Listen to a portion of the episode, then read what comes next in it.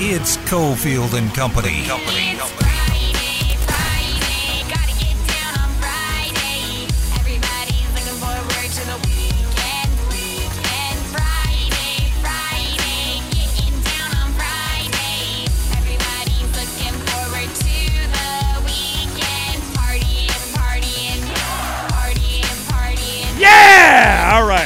go. Friday, Friday, Friday, Friday. That was a good loud one, right, Candy? Adam Candy is with us. The entire building heard that one. Doors are all open. I think that's an FCC violation, but we'll deal with that later on. It's all worth it for a Cofield and Company. Here on a Friday, Ari is steering the ship. He made the call there.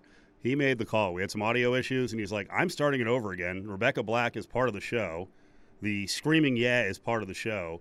It's going to happen the way it's supposed to happen, Candy. What's going on, buddy?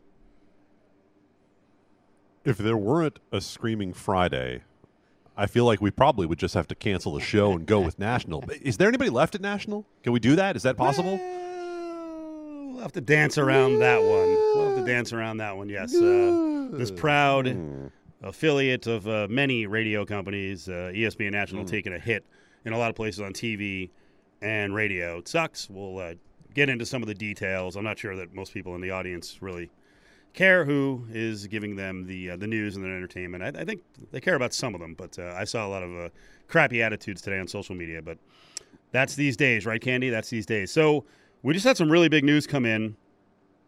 Actually, a couple of big news items in the last two hours. We'll get to the latest on Adin Hill and the goalie situation with the Vegas Golden Knights here in just a couple of seconds. But you know, something came out around twelve thirty, one o'clock. Uh, today was Doomsday for we thought San Diego State because they got themselves in a pickle, Candy, where they sent a letter about three weeks ago to the conference. The president did, and the president was like, "Can we have another month extension on our June 30 deadline? Because we're waiting to work something out with the Pac-12 to leave your conference. Give us an extension so we don't have to pay 34 million. We only want to pay 17 million, and then leave you high and dry." And Gloria Nevarez, the new commish of the Mountain West Conference, these ain't the days of Craig Thompson, right? The mediator. Make everyone happy, Craig Thompson. Gloria comes out and she's like, all right, good deal. We'll take that as a notice of your exit. Goodbye, thank you, and we'll make it official on June 30th. And all of a sudden, San Diego State's like, wait, we didn't say we were leaving the conference. We just want an extension so we can pay less money. But we need to find out if the Pac 12 has their TV deal together, if the conference is staying together. Please, please, please, Gloria and the presidents around the Mountain West Conference. How about no? So they were in a pickle here, Candy, and they just announced a little while ago that they actually have submitted a letter saying, We'd like to stay if you'll have us, please. Interesting how the turntables turn, to quote Michael Scott. Uh, this is remarkable news. The, the, the most the most interesting part of it that I saw was actually um, was actually a person who is affiliated with the conference sending me a photo about the news that was uh, for you Succession fans out there. Uh, the final shot of Tom and Shiv holding hands, riding away in the in the limo. yep, that's pretty all- much where the conference and San Diego State are right now. Like, I guess we kind of need each other. We got to make this a marriage of a business relationship. Let's not get our emotions and feelings in the way. So we'll build on this a little later in the show. But yeah, San Diego State will be around for at least one more year, or who knows? Maybe they will get so much GDAM money offered to them two months from now from the Pac-12 or the Big 12, and they'll be like, "Hey, 34 mil instead of 17." Give that chin flick, right? Up yours. Maybe that's what San Diego State's going to do down the road, right? Exactly. Hey, over there. Up yours. We're leaving. Here's 34 million. Things change quickly. What else are you gonna do? I mean, the, the, they San Diego State put itself out there on the block with the idea that the Pac-12 could get this media rights deal done, and in the end, that's entirely on San Diego State. That's like never having watched anything that's happened with the Pac-12 and media deals, like thinking that this was all a Larry Scott production and that now with Kliavkoff in charge, things were going to get better, and things have not gotten better. Oh, crazy how when you lose the two schools you have in the second largest media market in the country, people aren't as interested in you anymore. Yeah, yeah. Uh, you know, it's funny, and it happens in lots of places. Before you have your next job, do not quit your current job. That's a real bad mistake. Also, don't make announcements based on assumptions when nothing has been finalized. I remember, you know, we've had um, we've had a lot of change over the years. I mean, relative to other radio stations, we really haven't. They're really loyal here at Lotus Broadcasting, but when we've had changes, um, I can remember. Oh, I don't know how long ago it was now. It seems like uh, our buddy Mitch Moss has been gone for a long time down at VSIN. When uh, Mitch was on his way out, they sort of were trying out some people to go with Pritch, and someone came in and did a couple of shows, and then basically started to announce on social media and talk as if, "Hey, the combination's pretty good. Can't wait to get started." Like, you haven't been offered the job, hmm. brother. And guess what happened? Was never offered the job. So don't quit your job before the next one is signed, sealed, and delivered. Don't quit your conference before everything is signed and Dunsky, San Diego State. So for the Vegas Golden Knights, for the goalies in that room under contract, who are kind of loosely tied to the organization, even though they're unrestricted free agents. Don't flip out. Let's not have any comments on this one. Also, for the media and fans, just because last Sunday, Elliotte Friedman reported that there could be a deal done or on the way between Adin Hill and VGK at two years, just under $10 million. It wasn't done. Candy, now it is done. So we're starting to get some more clarity on the goalie room for the Knights. It looks like it is about that number. Two years, $4.9 million a year. What do you think? Well, what I'm most impressed by is that Steve Cofield, noted hockey expert, just used room twice in that. in the room. What? A big- Hockey in uh, Darren Dreger, Elliotte Friedman, uh, Frank Seravalli, Steve Cofield. They all go in the same Bet your ass. Uh, All I do is talk about wide receiver room and quarterback room. So yeah, there's a goalie room. The the, the special the special teams and kickers room, which we have to talk about uh, ad nauseum room. all the time because of Right. Adam Hill with the Raiders. Adam's not with the Raiders, but we talk about the room with the Raiders. No, no, no. Adam, Adam's not the one over there who's with the Raiders. That's someone else. But uh, yeah, so the Adin Hill situation, I, I pulled out my my TI eighty four as soon as I saw this news, and crazy how when you when you do a little a little number crunching, that the Adin Hill contract matches up just perfectly with Robin Lehner's salary. Hmm. Now they haven't moved him yet, and, and I don't think they would be able to. I think that is maybe one of the most unmovable contracts in the NHL right now with where Robin Lehner is. And Kelly McCrimmon said last month that he does not know where Robin Lehner is in his rehab. I I'm going to call shenanigans on the GM having no idea where the goalie is in his rehab, but it certainly suggests that they're not expecting that Robin Lehner is going to be able to come back because I don't think you can afford to carry the salaries of both Adin Hill and Robin Lehner, and there's no chance that this organization is moving off the cost control of Logan Thompson, who is signed for less than a million dollars for next year. So, if you had any doubt about the fact that Robin Lehner is not going to be around, this has to be it. Ooh, we have a lot more to get into. There are people on the show who think LT could be gone. There are people on the show who think that Logan Thompson may ask to be gone. There are others who think Robin Lehner will be here for the long haul in some form or fashion. So lots to break down. But yeah, news in. Now it's official. ESPN reporting and others. Adin Hill back as one of the goalies. You would assume at $4.9 million a year. He's going to be the starting goalie. What does that mean? We'll examine all of it today on Cofield and Company. We got a loaded show coming up, including football insider Caleb Herring, also a big basketball fan. He'll be in in about 30. Keep it locked right here. Cofield and Company will return in minutes on ESPN Las Vegas. Now, back to Cofield and Company in the Findlay Toyota studio, on E ESPN Las Vegas.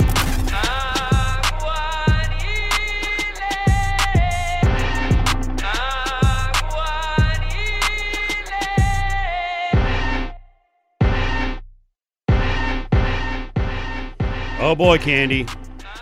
Fourth of July weekend. Nothing going on, huh? We got breaking news all over the place. And while I like talking about breaking news, our uh, detailed rundown is now getting blown to bits, but that's the way it goes. That's the way it goes. More stuff goes to the cutting room floor. So, we've now had three big breaking news items. San Diego State staying in the Mountain West Conference, same conference as UNLV. The thought was San Diego State could be bailing today to go somewhere, but they don't know where they can go because they have no invite. So, we'll get to that a little bit more in about 25 minutes with Caleb Herring. We were just talking about Adin Hill. He is now in the fold officially with VGK. I want to continue on that. And then more breaking news coming out. Uh, Dr. Dre, Master of Kinesiology. I think we're the only ones in the country. I'm going to start doing that on the show. I like that. That's a new thing. We're the only ones who talk about this. Just us. Um, but yeah, Dr. Dre, Draymond Green is in the fold with the pit. Late. Nope. Back to the Warriors. And for, I haven't seen the contract. So I was going to say for less money per year, but he opted out of a $27.5 million year coming up. And now he's got, it looks like $100 million in a four year deal. So Draymond Green and our reaction on that in just a few minutes. But we're not done with the Adin Hill news, Candy. So Adin Hill in the fold, two years, about $10 million. You were just mentioning at the end of the last block that LT, Logan Thompson, should be around. And then there's the question of Robin Lehner. So our own Willie Ramirez about two weeks ago started with his philosophy on this was you keep Hill, you keep Brossoit, you trade Logan Thompson. Then two days ago, Willie had sources telling him that Logan Thompson has told people he's open to a trade to a contender. It doesn't have to be a behemoth of the NHL, but he would like to be a number one goalie. So, what's your reaction to that? Because with Adin Hill in the fold at that kind of money, you would assume Adin Hill is good for, oh, I don't know, 44 games at least, right? At least half the starting goal split, if not more like 55% or 60. So, what now with Logan Thompson? Well, if I were Logan Thompson, I would probably be a little bit hurt as well by the idea that I was an all star until I got injured, and all of a sudden, the Golden Knights are giving out a $5 million a year contract to a guy who they didn't think was good enough to start at the beginning of the playoffs. So, yeah, I mean, that there are a whole lot of questions that might come up in my mind in that situation. And I also know that this is not a Vegas Golden Knights organization that is exactly known for its long-term loyalty. That's sort of the opposite of the Draymond Green signing, right? Like Yeah. Draymond Green wasn't getting 25 million dollars a year for 4 years anywhere else, but he fits with that organization in Golden State and they gave him the deal. Now, If I'm Logan Thompson, what I might stop to consider is that the idea of a number 1 goaltender is pretty much dead in the NHL. Like any team that goes anywhere is playing two goaltenders a significant amount of time during the season. And if this year taught you anything around the Golden Knights, it's that when you have to use five in a hmm. single season, it Right. might not be the norm, but your opportunity is certainly around the corner. And Adin Hill's biggest knock is that he hasn't been able to stay healthy throughout his career. So there's no guarantee that even if they think he goes in as the number one goaltender, that he's going to be the number one goaltender. And that's without even figuring out what happens with Robin Lehner, who, again, it just feels like a really challenging thing to put him back in that locker room, not only because of everything off the ice, but because he makes $5 million a year. And the last time you saw the Golden Knights approach a season with two goaltenders making that much money, you know who ended up out the door? Franchise icon and future statue winner, Marc Andre Fleury. So let's back up a little bit to the middle of the week because I want to talk about the fans and the reaction from the fans. So Riley Smith gets traded, one of the misfits, and I expected a good number of people to be flipping out. They did it again. There's no loyalty. I saw a little bit of that initially. Then I got a message after we had said that on the air on Wednesday from listener Mark, who said Barbashev is a huge upgrade over Smith. No one is mad. Everyone gets it now. And I'm like, ooh, I don't know about that. But I was on the air when he sent the message, and I hadn't really got a chance to canvas social media. Also, you got to give it, you know, whatever 12, 24 hours to marinate a bit. And when I did go to look for some feedback, I went up to Facebook, and they've got all these Golden Knight fans pages, which get very outrageous, right? You're very mad at the Golden Knights, and those were hotbeds of fury around the time of Fleury and you know Nate Schmidt being moved and uh, Gallant out and DeBoer in, and then DeBoer out, and you know that was before Butchie came in. Uh, there was always the opinion like these guys don't know what they're doing. They're so disloyal. I don't want to root for this team. I'm so angry. Well, when I looked the other day, Candy, the overwhelming sentiment was, "Hey, we're glad Riley Smith got a cup. Man, we love that guy. He's one of the original misfits, but we get it." Do you understand why they get it? Because I left out one part. The part that I left out is they just want a cup. We have to trust management now on everything, which I think is an amazing twist. Because while we used to say, hey, you guys aren't understanding professional sports, there is no loyalty. And if management makes a decision that this is the best thing for the team, even though you think the team was fine, that's the rationale behind the move. You can't get all pissed off. And in hockey, with the coaches, there is no loyalty. And now we've gone all over the other end where I think a lot of fans are almost going to be Patriot like. You remember how ridiculous Patriots fans were on every possible negative report about tumult and issues in the organization and that Brady and Belichick and Kraft weren't getting along. And they're like, all they do is win. They win. They win. They win. You can't question them. And I think we're there now with the Knights and management. There's also another big difference when it comes to this, and it's that when it was Fleury, there was no replacement, right? Like no one was coming back in the door. With Schmidt, yeah, you could look right there and say, well, they had to do it to get Pietrangelo. Okay, well, you, you did what you had to do. I think there would have been a lot more reaction to Riley Smith had they not announced Barbashev within an hour after the Riley Smith situation. But like you said, Steve, uh, winning not only cures all ills, it also creates new ills, which is that and no one can people, be critical. People can't be critical anymore, yeah. right? But they can. Who was but, it? Was it? But they can be. Can they? Yes. Okay. Yes. Yes.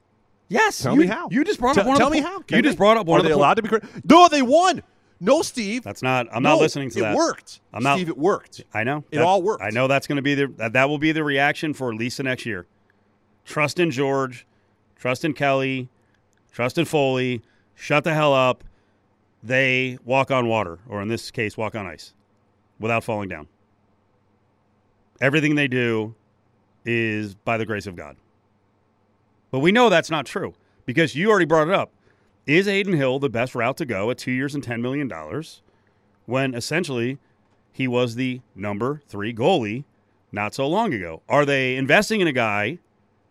And this isn't being negative to be negative. I mean, this is you, you can critically analyze what these guys do. Is Adin Hill the guy who's worth two years and $10 million? Would they have been better off with a combination of Logan Thompson and Brossoit?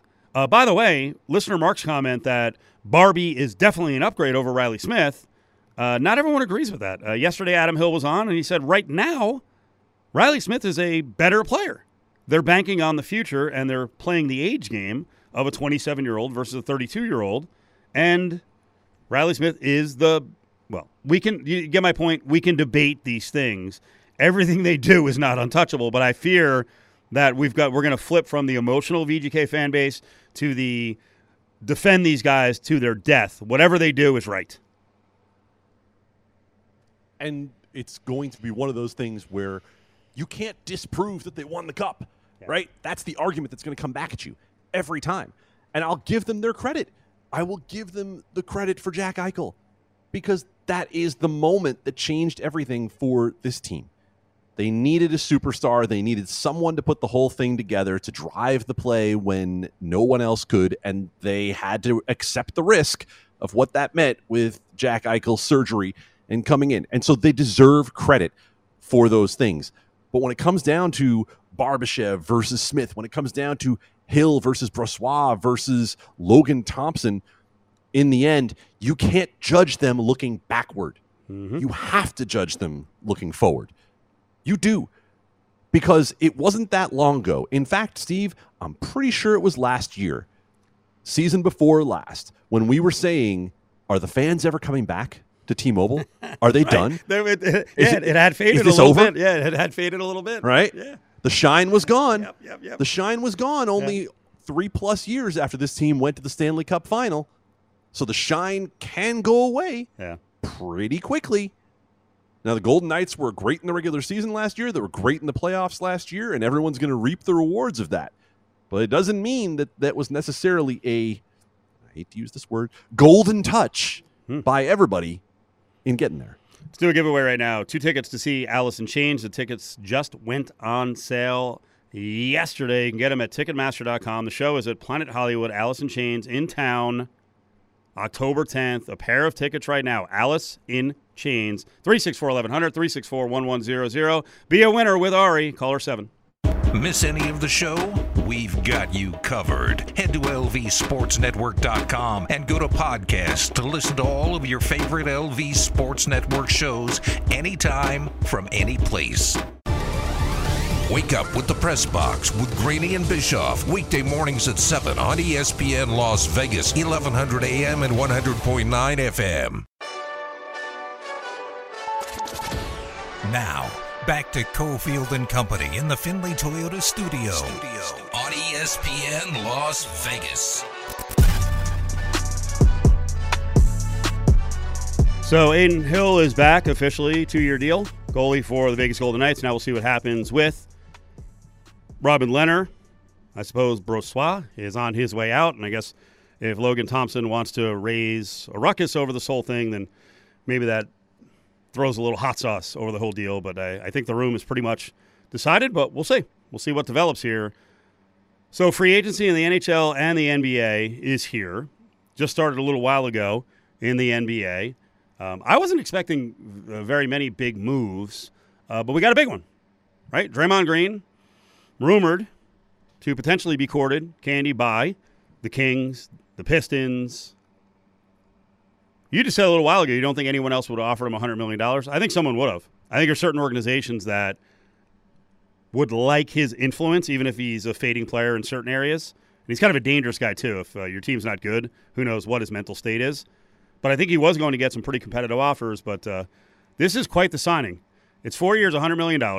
We've seen, you know, Draymond at times look kind of helpless out there offensively, but, you know, he still brings the, I'm going to say it, the leadership. They appreciate it in Gold State because clearly, I mean, this whole thing, the way it's played out, Candy, I guess they thought Jordan Poole was a jackass, get him off the team, and we favor Draymond Green. I think they could have pulled this off with a lot less question from everyone without a video. But man, that video just does not lie of Draymond Green knocking out Jordan Poole. And Steve Kerr was very clear after the season that that situation hung over Golden State the entire year. That's just not the way I expected it to play out. You just signed Jordan Poole to a big new contract, and Draymond Green could have walked out the door. And it seems to me that Bob Myers leaves Yep. at just this time, right? Interesting time for Bob Myers to go because Steph Curry is going to be around for a while. Klay Thompson's probably going to be around for a couple of years. They were on this idea of two paths, right? Win now and win later. Well, with Bob Myers gone, it seems like they've gone entirely into the win now path. And uh, did Bob Myers decide to get out before that became the reality from Joe Lacob and ownership? You decide. Just seems like very interesting timing for the Golden State Warriors general manager to walk out the door before they commit four years to a guy who knocked out your your sixth man in preseason, and your head coach admitted after the year that that was a cloud that hung over your team the entire season. I'm glad you mentioned that because maybe it was a philosophical decision, right? Maybe Bob Myers was like, I don't want to be around an organization that's going to favor a guy who is uncontrollable at times, punched out a teammate, has hurt us on the floor. Not as much as he's helped us, but he's hurt us on the floor by being a baby. Maybe Myers was like, hey, this isn't the same organization. I'm going to move on. I'd rather work somewhere else. I don't agree with the Draymond Green decision. And that's the part you can argue. You want to argue the basketball part? We've been over this a million times, right? There, there's there's nothing to get into with the basketball part. He plays defense, and he gets assists. That's his value. He can rebound. Yeah, but I, I don't think you couldn't find somebody else who could get in there and get the rebounds that Draymond Green does. He cannot shoot, but that has never been the problem. My question is Draymond Green is 33 years old, and at the end of this contract, he will be 37 years old. And if he slips by a degree of foot quickness, is he going to be the same defender anymore? He'll probably still be the same passer. The vision's not going to go away. But if he can't defend, and he was second team all defense this past year, but if Draymond Green can't defend, then you are basically running Steph Curry and two severely limited players out there in Klay Thompson and Draymond Green, and hoping it's going to be enough to keep up in what is a suddenly competitive West. Caleb Herring's up in less than five minutes. We'll get his take on the uh, Draymond Green re signing with Golden State and lots of big changes coming in college sports, college football especially. Cofield and Company will be right back. Keep it here on ESPN Las Vegas, 1100 AM and 100.9 FM. Former UNLV quarterback and current voice of the Rebels on radio, Caleb Herring is live right now on Cofield and Company on ESPN Las Vegas. Caleb is in. Big day of uh, news in the afternoon. We'll get to San Diego State staying in the Mountain West, at least for another year. That's coming up. But Draymond Green, not going elsewhere. Warriors want to bring him back. So it looks like they've agreed to a four year, $100 million deal. Caleb, what do you think? This is a bit surprising and uh, certainly gives a conclusion to the, uh, the sucker punch by Draymond Green. The Warriors were fine with it. Yeah, the Warriors essentially took sides. I guess. I mean, somebody had to go. Uh, both had, you know, some considerable money on the table as far as keeping them around, and looks like Draymond Green is more important to the Warriors and their core nucleus of success, I guess, or whatever, than Jordan Poole was. Um, there, there's a ton of basketball reasons why you could say that that would have been the right decision, um, especially with the addition of Chris Paul. But I think Draymond Green resigning with this Warriors team, with Chris Paul, and with the veterans that they have kept, and the the, the amount of young guys who have seen the door, I guess, um, his role is definitely going to be diminished with this new look for the Warriors. And I don't think you know that's in terms of basketball and in terms of locker room leadership because they don't necessarily need his tone anymore. They don't need you know the, the guy that's in your face and, and telling you it's the warrior way or the highway because everybody's kind of on board with that right now like the, the, the core guys is, at least as the roster stands right now kind of already understand it so his antics maybe have a shorter leash he's not necessarily needed on the offensive end anymore uh, especially with chris paul there to potentially do the assisting when needed so I, it's going to be different there's going to be some differences with Draymond Green hopefully he's learned and he's uh, you know tailored his antics down a little bit because they're annoying and everybody's kind of annoyed with them. But um, it, it is what it is. The Warriors have, have stood by him uh, in other situations, and they again stand by Draymond Green and, and sign him to a four year deal. How much should we read into the locker room piece of this, Caleb? Because we talk a lot about what goes on behind the scenes, and normally we don't know anything. But of course, the video gets leaked about Draymond Green punching Jordan Poole, and I think we all looked and thought, well, Draymond Green can't make it through this. And Draymond Green not only made it through this, but Jordan Poole is out the door. We have not been in the kind of locker room that you've been in as a college athlete and some of these guys are doing as a professional athlete. Is it surprising to you that Draymond Green would come out the winner from this? It's not because I think, and again, this goes to before the punch for me. Uh, there's there's things about the Warriors basketball system that I think Jordan Poole was a little bit uh, contradictory to. I, I think the the poetry in motion that has been Warriors basketball for you know the last decade, I guess, or since the Curry reign has started. Um, it- it's a very selfless brand of basketball. A lot of off the ball movement, and Jordan Poole, even at times, eh, you know, though he was electrifying during their playoff run to the championship, um, there's times where he just doesn't fit in. His style of basketball kind of disrupts the flow of what the Warriors wanted to do, just from a basketball standpoint. So there's there's a locker room element to the way that the Warriors play, where you have to have chemistry, you have to have an understanding of your role and your place and the timing of it. And you know, you can look at clips from even when Kevin Durant was a part of the Warriors, where you, could see the beginning of the end because it didn't work uh, for the chemistry reason. So the locker room aspect is huge for the Warriors brand of basketball. There's teams where it doesn't matter what's going on in the locker room. The style of play is it, it is what it is on the court. But I think the Warriors have a very fragile system that if anything's off, it doesn't quite work. And I think Jordan Poole was already that piece even before the punch happened. Um, and Draymond Green obviously understands that system more than anybody, and maybe plays that to his advantage and gets away with things because he knows he understands the system so well, and because he understands he's the only piece that I guess fills that need for the Warriors the way he does. Um, and I don't think he has success anywhere else the way he has with the Warriors. People talk about his his vision as a passer. I don't think he's as good a passer if he goes anywhere else that's not involving Steph and Klay Thompson moving off the ball for him and working off of screens that he sets. Um, but again, he understands that. The Warriors understand that, and again, they they stake their claim that Draymond is essential to their way. So we thought that there was a chance, at least, that Draymond Green was headed toward that door. We definitely thought, Caleb, that San Diego State was headed toward that door. Uh, right up until the time when the Mountain West said, "Yeah, that that's that's cool. Make sure you take your stuff." Uh, oh, by the way, uh, leave the cash. Uh, and now uh, looks like looks like they're they're coming they're coming right back. Uh, what what happened here? Are, you- are you? I'll ask you again. You surprised to see San Diego State having to crawl back home? Well, first, that was a, a masterful segue as usual. Um, uh, then I'll say what I think happened was, you know, just to make a poker analogy here, I think the, the San Diego State administration thought they were, you know, they were dealt pocket aces, I guess, when, when the hand uh, uh, started, and they decided to kind of wait it out. Um, and what they did was essentially bluff their way till all the river cards were turned. And then it was like all of a sudden they don't have the best hand. And the Mountain West was like, yeah, we know you don't have the best hand. So you can say you're all in or not. And and now we basically call your bluff. And now those pocket aces are worth nothing because someone has a straight flush. And that someone is Mountain West. So it's just it's it, what I think it was just San Diego State overplayed their hand. Um, and now they humbly have to come back to the Mountain West and say, you know, we were never really intending to leave. Um, they were just testing the waters, and I think presumably they they thought that once they made that kind of bold public announcement that they were willing to jump ship.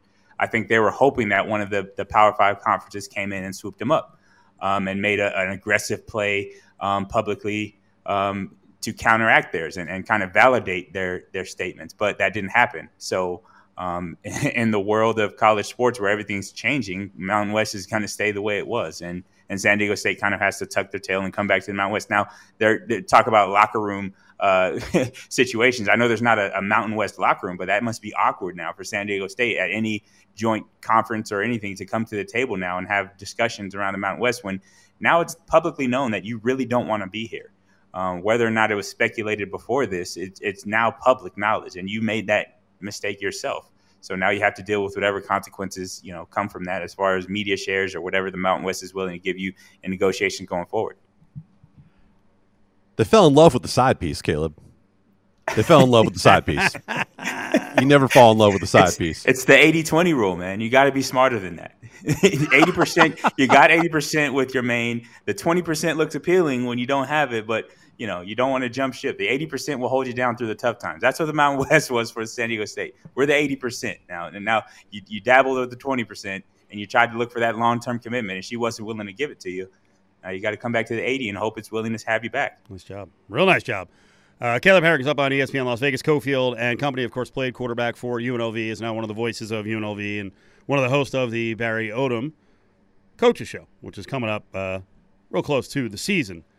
All right, we got a lot of movement and ideas being bandied about in college sports. I, I saw you bring one up about uh, all these TV deals and all this money being made and all this exposure. How about something dedicated to HBCUs?